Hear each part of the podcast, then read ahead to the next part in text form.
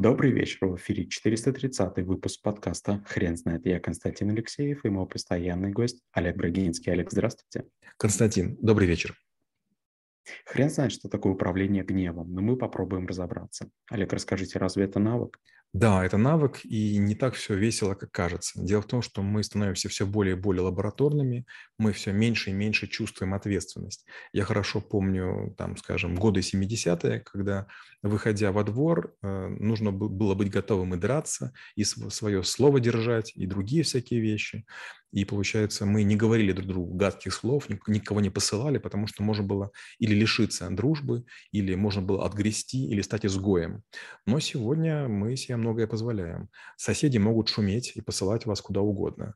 А, в ресторане могут какая-то группа людей приставать к вашим, не знаю, там, дамам, и это будет очень так, опасно. А вы можете быть где-нибудь на дороге, где вас подрежут или попробуют проучить. И, конечно же, если вы не умеете управлять гневом, вы можете совершить глупые поступки. Например, если не ошибаюсь, статья 119 Уголовного кодекса, она э, касается угроз. Если вы кого-то там обещали там задушить, э, там ноги переломать, честно говоря, если другие слышали, на вас может подать в суд. И как минимум условно вы получите. Поэтому надо понимать, что правовая система становится сложнее, тяжелее. Недавно тоже мне кто-то прислал такое видео интересное. Два человека, наверное, в Европе стоят и друг другу факи показывают, как бы один другому. И вот они так очень делают экспрессивно, но не дерутся. Я про себя подумал, да, вот это вот как бы будущее наступило. Все понимают, что есть видеокамера, все понимают, что есть распознавание лиц, и поэтому опасно там кого-то касаться, не дай бог порвешь одежду, не дай бог там поставишь царапину, мало не покажется. Олег, расскажите, пожалуйста, а что такое гнев с физиологической точки зрения?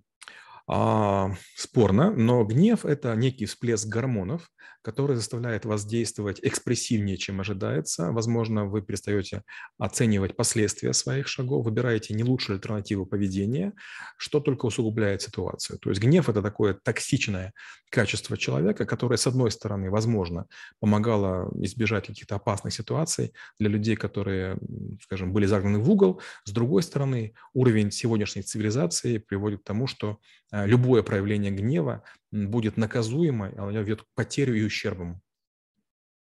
Олег, скажите, а вообще возможно ли управлять им? И такой вопрос, если у нас отсутствует такая функция управления им, значит, может быть, не зря Смотрите, ну вот, э, смотрите, э, простая история. Большинство вещей, которые, допустим, делают обезьяны, они неприемлемы в нашем обществе. То есть мы стараемся быть такими утонченными, элегантными, аристократичными, то есть мы делаем все, чтобы становиться лучше. Гнев – это очень примитивное качество, свойство, э, которое приводит к чему угодно. Наверное, Брежнев в свое время был в гневе, когда решил, что мы вошли в Афганистан, и через время мы, мы в него вышли. Возможно, Байден был в гневе, и там американские войска вышли сейчас из Афганистана. И к чему это приводит? Это ужас. А, жители, скажем, некоторых стран в гневе прогоняют своих диктаторов, а потом оказывается, что это были милые душки по сравнению с теми пройдохами, которые приходят на их смену. Или, допустим, в гневе мы теряем в семьи, в гневе мы теряем работу, потому что ляпнули лишнего, потому что сделали не то, что нужно. Поэтому говорить о том, что если у нас нет какого-то рычага или кнопки, они нам не нужны, ну, трудно. Понимаете, первые автомобили, они не имели тормозов и там всякие странные принимались ухищрения для того, чтобы остановиться. Не было поворотников, не было зеркал заднего вида. Но постепенно, думая о своей безопасности, многие транспортные средства становились а, обвешанными разными приспособлениями, световыми и другими. То же самое и мы. Чем выше мы лезем по иерархии, по вот социальной структуре, тем опаснее то, что мы делаем. Например, мы в гневе скажем, а давайте сроем этот сад, потому что в нем там воруют дети яблоки. А потом окажется, что дети стали болеть. Мы в гневе, допустим, скажем, да сколько можно эту крышу чинить?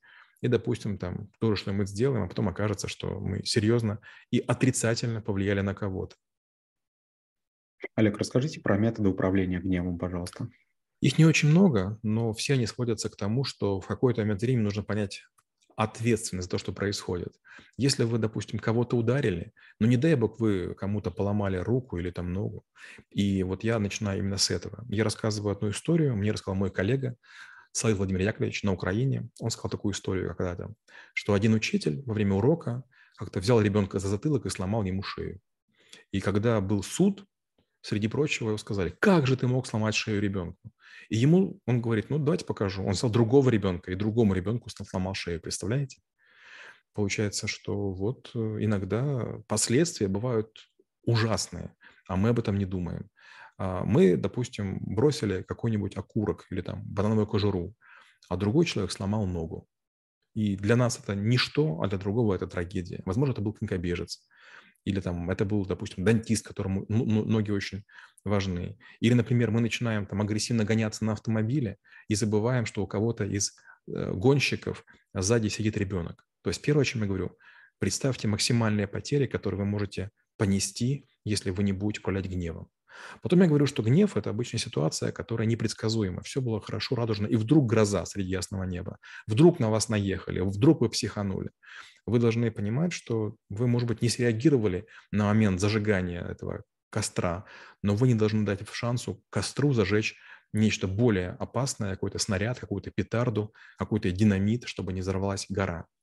Третья часть, я говорю о том, к чему приводит необдуманное поведение в гневе. И мой любимый пример – это парк Горького или там многочисленные рестораны Москвы, где накачанные ребята в какой-то момент начинают выяснять, кто круче, мастер по восточным единоборствам, боец э, без правил или пауэрлифтер. И в конце концов с, с одного, двух, трех ударов кто-то кого-то убивает или калечит. И вроде бы это было нечаянно, но получается, если вы занимаетесь спортом, ваши руки, ваши конечности, ваши ноги приравниваются к оружию. Стоит ли этим заниматься? Или, допустим, люди начинают с собой носить ножи на всякий случай. Или пистолеты на всякий случай, а потом стреляют. И, естественно, одно дело, там, тебя слегка побили, ну да, ты отлежался, а другое дело, ты кого-то пристрелил. Ну, во-первых, тюрьма, а во-вторых, когда ты выйдешь, тебя могут найти, то есть кровная месть, все дела. Дальше я рассказываю о разных интересных обычаях, прежде всего о горных обычаях, что женщина, вставшая между враждующими сторонами и бросившая платок, могла остановить даже кровную вражду. То есть, получается, разные народы в разных ситуациях придумывали некие предохранители, некие шлагбаумы для того, чтобы мы друг друга понеубивали. То есть гнев, приводящий к членам вредительству или смертям, к сожалению, чересчур разрушителен. То есть мы за секунду можем кого-то убить только потому, что нам не уступили в дверях. Но, боже мой, какая это трагедия, в первую очередь для семьи, которая этого человека там до 15, 20 или 25 лет кормила. Это же колоссальное вложение и труда, и денег, и, и, и сил. Имеем ли мы право посягать на чужую жизнь? Ну и дальше уже идет накал такой все более простой. Я говорю, ну, то же самое касается, допустим, охоты. Ну, убили вы одну утку, две, ну зачем там убивать 50? Поймали вы там одна болища, там, двух лещей. Азарт тоже граничит с гневом. Не нужно так уж сильно не любить свою природу для того, чтобы там полностью срезать все грибы на поляне. Олег, поправьте меня, если я скажу, что управление гневом– это вопрос практики. А значит, э, нужно как можно больше поучаствовать на первоначальном, а, на первоначальном этапе в конфликтах.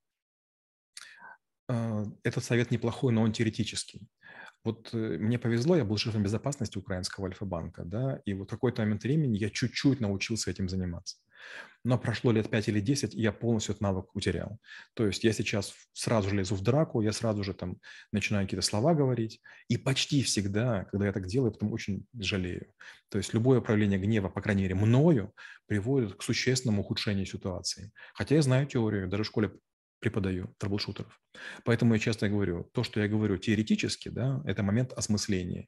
Но в реальной жизни рефлексы, там, дворовое образование или там какое-то поведение или привычки дают о себе знать. И скажу так, что, наверное, все-таки практики мало, еще нужен опыт чем опытнее человек, чем взрослее, тем меньше у него дурацких гормонов, и тем он спокойнее и взвешеннее подходит к разным ситуациям. Очень тяжело управлять гневом, когда вы подросток. Вас бесят родители, учителя и неопределенность будущего. И наоборот, лет в 70 вы почти ничего не ожидаете.